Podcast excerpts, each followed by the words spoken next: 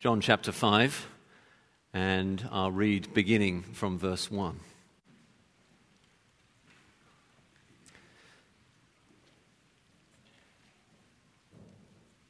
Sometime later, Jesus went up to Jerusalem for a feast of the Jews. Now there is in Jerusalem near the Sheep Gate a pool, which in Aramaic is called Bethesda, and which is surrounded by five covered colonnades. Here a great number of disabled people used to lie, the blind, the lame, the paralyzed. One who was there had been an invalid for thirty-eight years. When Jesus saw him lying there and learned that he'd been in this condition for a long time, he asked him, "Do you want to get well?" "Sir," the invalid replied, "I have no one to help me into the pool when the water is stirred. While I'm trying to get in, someone else goes down ahead of me."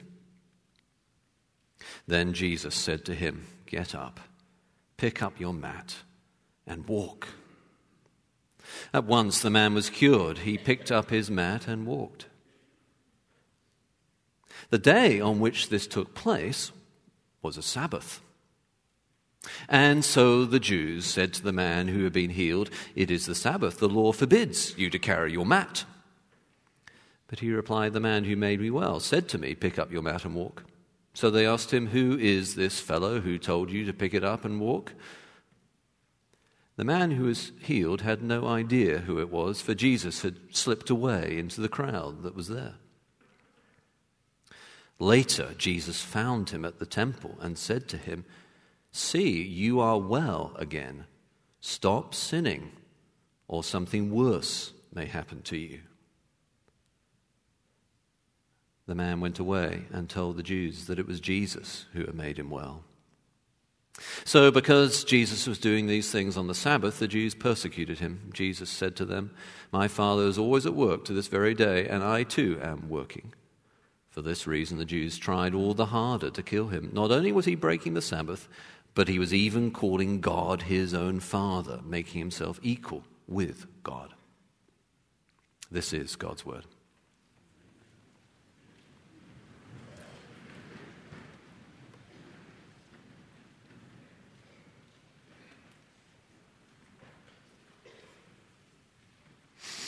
Let me transport you to a time and a place that is warm. Imagine you are with me as I was traveling with a group of friends in the Atlas Mountains of North Africa. We came to a beautiful clearing in those mountains and decided to camp there for the night. Above us was wooded hill going up all the way to the top of this mountain, and beneath was the most stunning sun-speckled valley you can you can dream of. It was warm, and so we decided we would uh, sleep under the stars that evening, out in the open. We'd had dinner, we lay down, we went to sleep.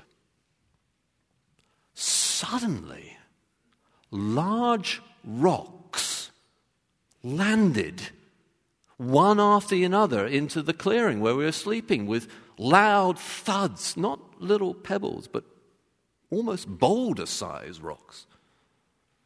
Everyone woke up and scrambled behind the van for safety. When I say everyone, I remained asleep.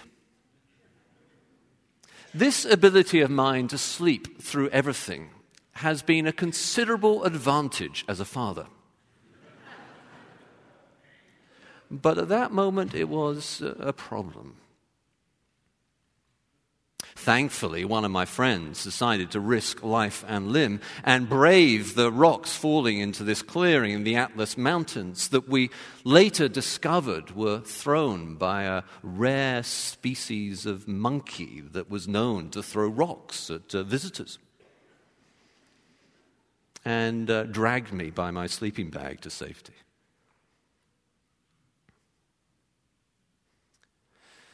when you have a problem that in your own strength and by your own resources you cannot solve, where do you go for help? Who are the people? What are the places? What are the ideas that you rely upon to solve a situation that you, in your own strength, cannot find a remedy for? This man had a problem.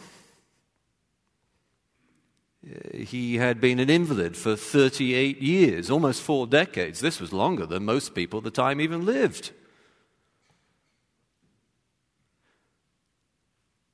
And this story is telling us that the solution to the man's problems is not mysticism, nor Pharisaism, but Jesus. Jesus is better than mysticism and Pharisaism. Uh, first, we come across mysticism.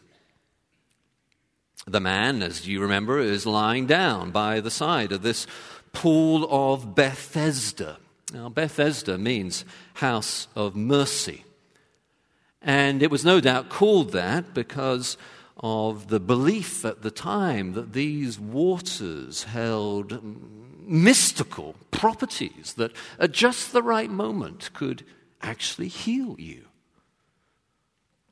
We see a residue of this belief in one of the verses that appear in some translations here, but not in all, whereby there was a belief at the time that a, an angel would come down and stir the waters.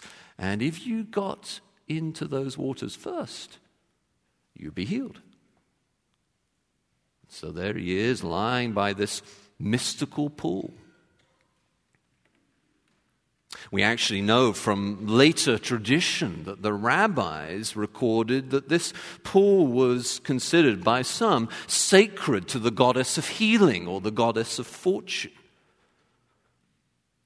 It seems as if within Jerusalem, perhaps because of the influence of the, of the Roman occupation at the time with its pagan worship rituals, uh, maybe because the ruling elites at the time were just turning a blind eye to this popular expression of hope.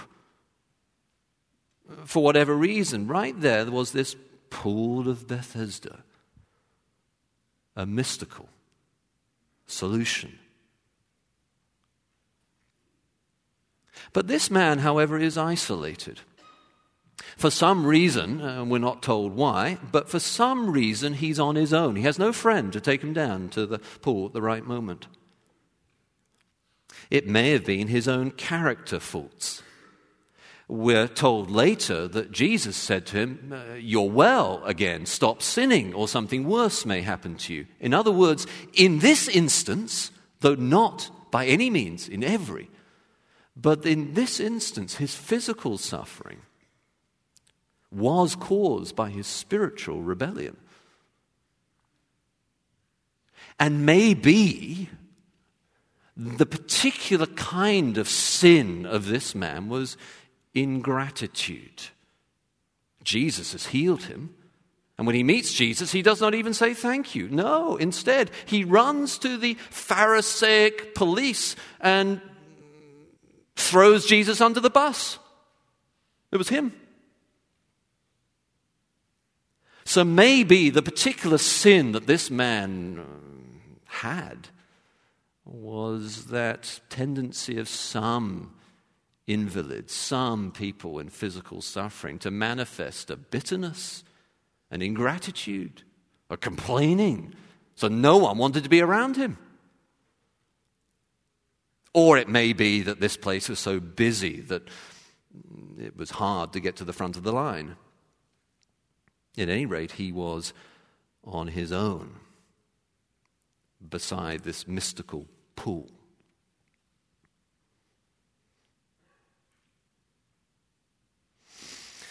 Mysticism is alive and well today.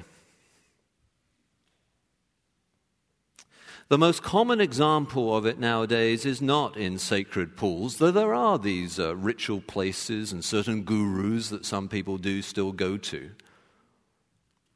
But the most common example today is not in a sacred pool, but in people who say they are spiritual but not religious. Today, more and more people say that they are spiritual, but also they're not religious. What they mean by that is that they're not wanting to be identified as a Baptist or a Presbyterian or a Catholic or in association with any kind of organizational religion. But they do still believe in, in God, or at least some kind of higher power. And so when surveys ask them what religion they ascribe to, they look down that list and check the box at the bottom of the list saying, none of the above. Therefore, they're known sometimes as the nuns. The spiritual but not religious. Now, to be honest, it is quite an attractive position to hold. Perhaps it's one you hold. After all, um, perhaps, like in those days, there were religious power battles and abu- abuses in the institutional religion that Jesus was confronting over and over again. Perhaps it is certainly the case that there are similar things still today.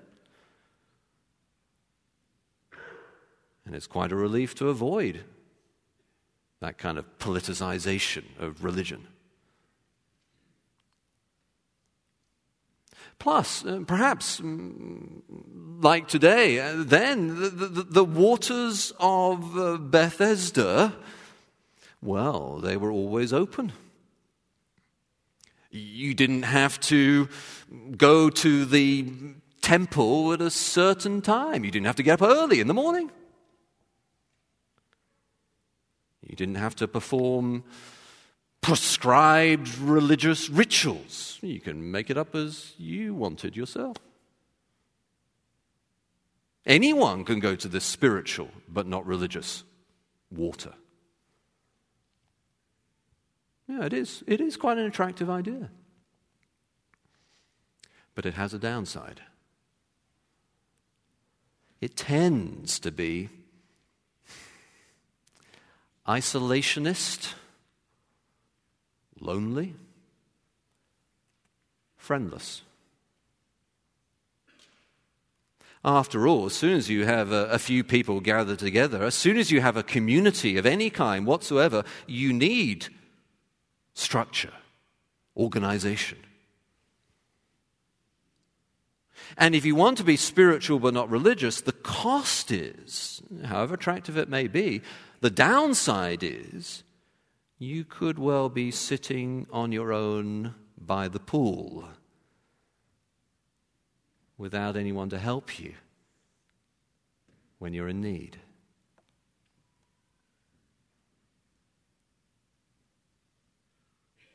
Perhaps uh, the best example of this is with the life and writings of Aldous Huxley. He was a brilliant author and popular philosophy. Uh, philosopher. Huxley uh, today is uh, most well known for his book, A Brave New World. But he also experimented with mind-altering uh, drugs, in particular L S D, as recorded in his book about his experiences, The Doors of Perception, a book that influenced the formation of a rock group called The Doors. And in this book, he played with the idea that has been common throughout human history, but he, in many ways, reintroduced it into the West, which is behind all these different manifestations of religions. There is one unified whole. Scholars call it the idea of the philosophia perennis, There's some mystical unity he felt he'd got in touch with through the means of L S D. Of course, his critics have wondered whether if you need to take L S D to see reality, perhaps you're not thinking right.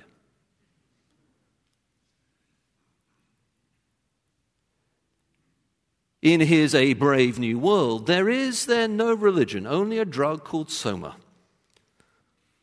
And the people in this future place live superficial lives with plenty of Soma to dull the pain, but without any real intimacy. Or closer to Chicago, the life of John Belushi. Brilliant man. Died in the end of a drug overdose. He is reported to have said to his psychiatrist before he died, "Why is it I can give so much pleasure to everyone through Saturday Night Live, but can find no pleasure myself?" Lonely.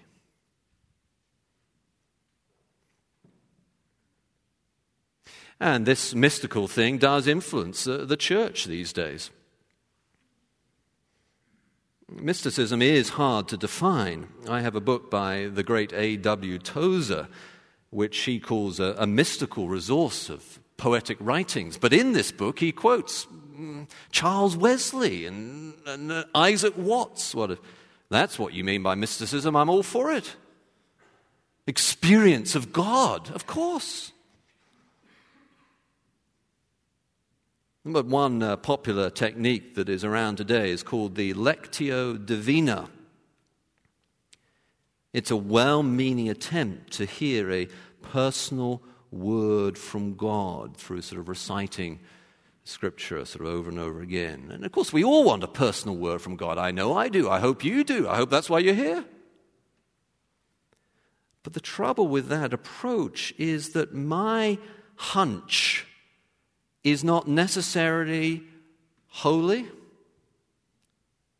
And what my spirit says is not always what God's spirit says. What I feel will make me happy is not actually always what will truly make me joyful. Well, what do we do then? Do we just sit around and read commentaries and stuff our brain with more and more information? No, no, no, no. We follow the, the, the Puritans, who followed the Bible, the Psalms in particular,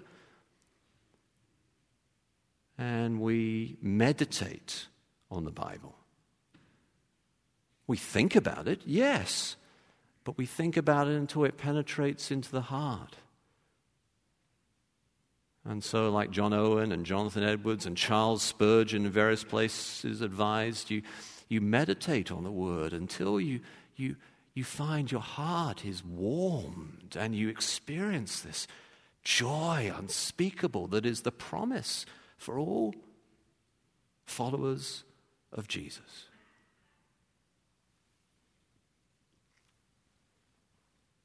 And we have mysticism. But my friends, to be honest, mysticism does not look so bad, at least to me, when you compare it with Pharisaism. Here, it is really quite mind-blowing. But here, the Jewish leaders complained the man was carrying his mat on a Sabbath. Now, just think about that. Here is a man who has been an invalid for about four decades, thirty-eight years. He has been healed. He can walk. He can carry his bed. What do they say? Stop carrying your bed.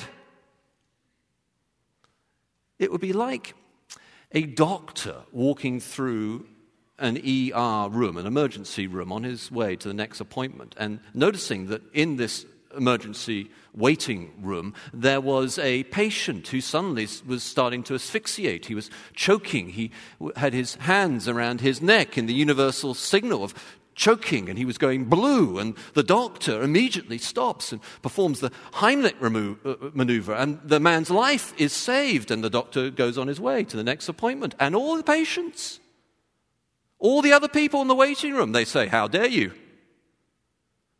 You did not complete the registration form correctly. That's what they're doing. According to the commentator Andreas Kostenberger, Jewish tradition forbid the carrying of an object from one domain into another, though you could carry a bed with a person lying on it, but not carry a bed that was empty. In other words, it would be better if you were still sick, because then it would be okay for you to be carried on the bed. But for you to carry yourself, now you're well. Nope. How can this be? How can Pharisaism behave like this? How can they respond to Jesus healing this person and then decide they need to kill Jesus? These people honor me with their lips, but their hearts are far from me. Their teaching is nothing but rules taught by men.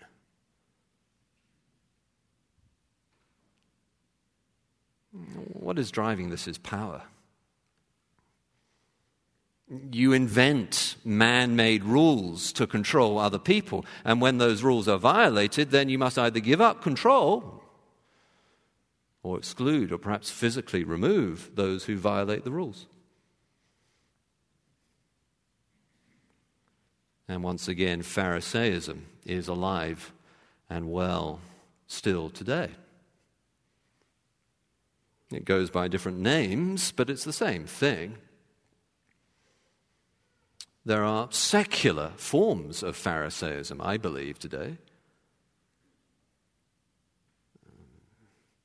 Political correctness. Now, political correctness can mean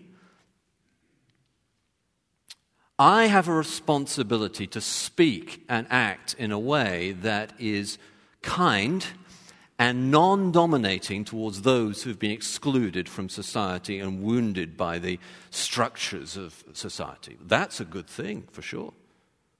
Who could object to that? But political correctness can also mean, thou shalt not say anything that will offend the rules of the current elite.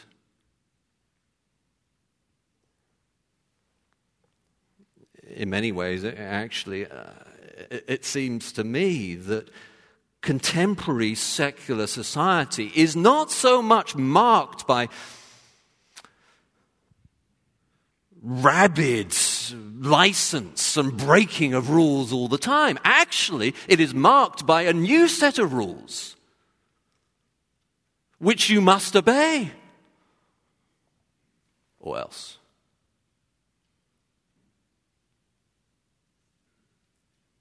Oh, yeah, there are certainly secular kinds of Pharisaism, but there are also religious kinds.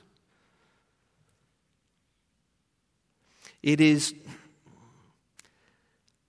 much rarer than it used to be, even a few decades ago, but there still are forms of religion these days that restrict their adherents, their members, their followers' behavior based upon their man-made rules of um,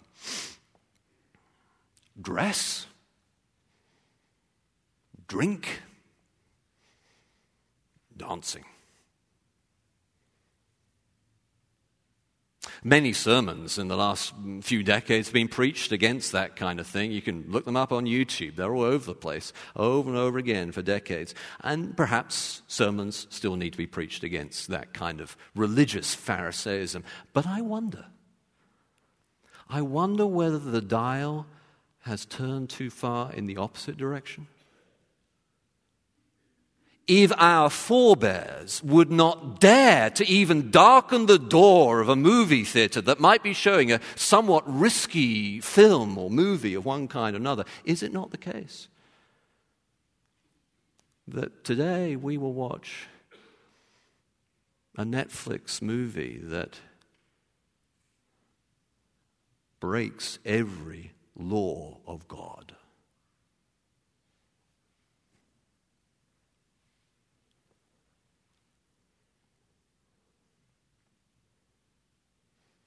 But when it is Pharisaic legalism, the motivating force is power. These people honor me with their lips, but their teaching is but man-made rules. It's to control. I, the greatest example I saw of this was actually in, in, in Soviet Russia. I lived there right after it collapsed, and I remember the renamed streets, the statues replaced with the current ideological, acceptable heroes. And I remember the atmosphere of repressive, oppressive regime of secular Pharisaism.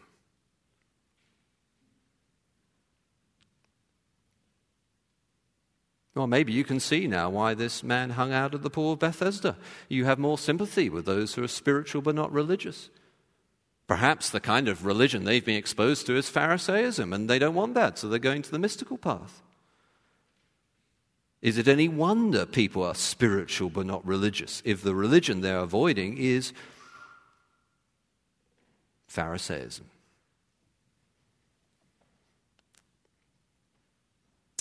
But then here there is also Jesus.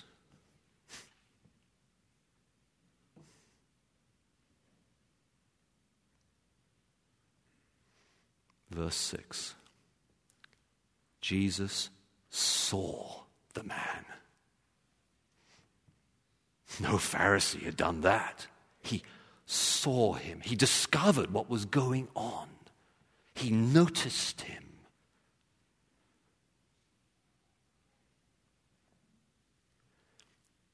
He asks a diagnostic question like a good doctor. Don't you want to be healed? And despite the man's sin, he still heals him. He saves him. And then, does he wait around for applause and thank yous and aren't you wonderful? No, he melts away into the crowd. No power dynamic at work.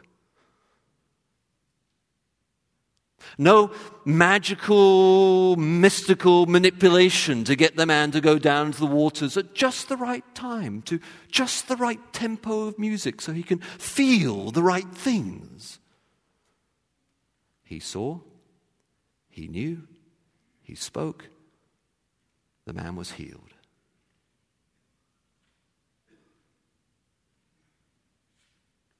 And today, Jesus is doing similar things. Yes, he is.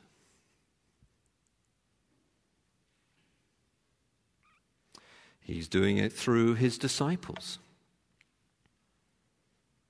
A characteristic of a disciple of Jesus is that they see. As someone becomes more spiritually attuned, their eyes are open and they begin to look around at the world and they see it in its invalid state. They ask good questions. They have empathy. They have compassion. They have love. But it's not merely sentimental, not just a feeling, not just an intellectual knowledge. They, they act. This has always been the case for the disciples of Jesus Christ, the true disciples of Jesus. Uh, the Roman Empire became followers of Jesus in large part because Jesus' followers stayed to take care of the sick in the cities when plague came.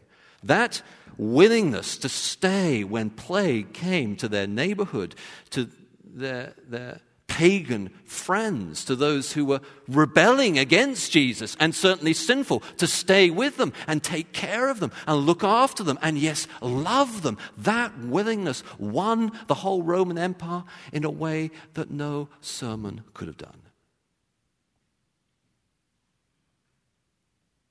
Look how these people love each other. Look how they love us.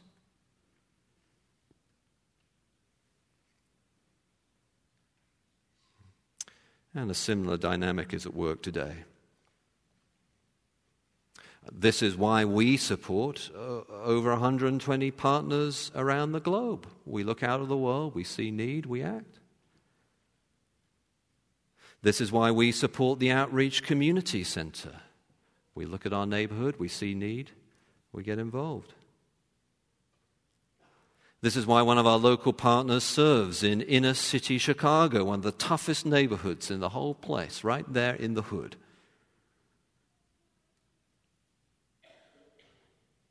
We look out, we see needs, we act. This is why another of our partners serves in prisons across America. This is why hundreds of volunteers serve children with disabilities and youth ministries.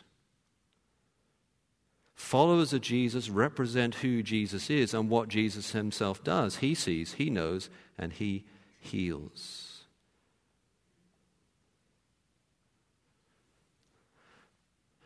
Don't you want this Jesus?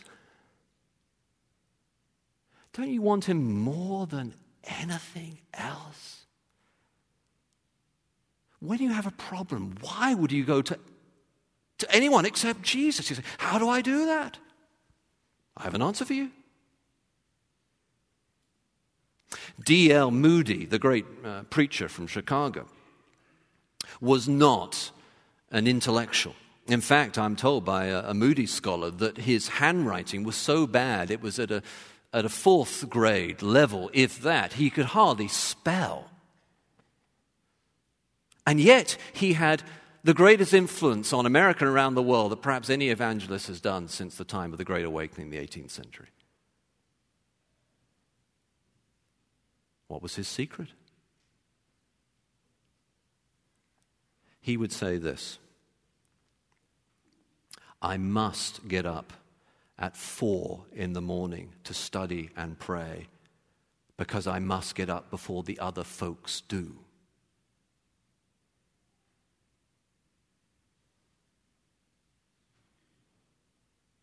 When he had a problem, where did he go?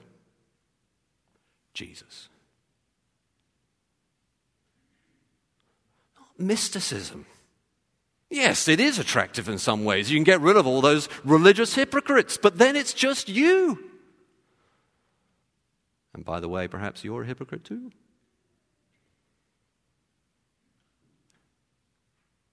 You get to know yourself and you end up where John Belushi ended up. Why can I give pleasure to so many other people? Can I experience no pleasure myself? Why?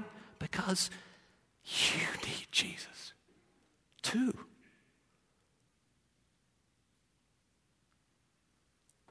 Not Pharisaic, uh, Pharisaism, whether of a secular or religious kind. No, man-made rules to dominate and exclude. No. This morning, will you go to Jesus? Let us stand together and pray.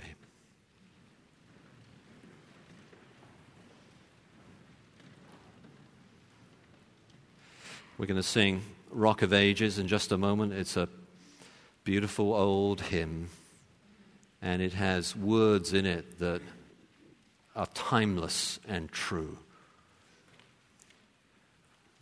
Let that song be our song, your song. Lord, we pray that you would...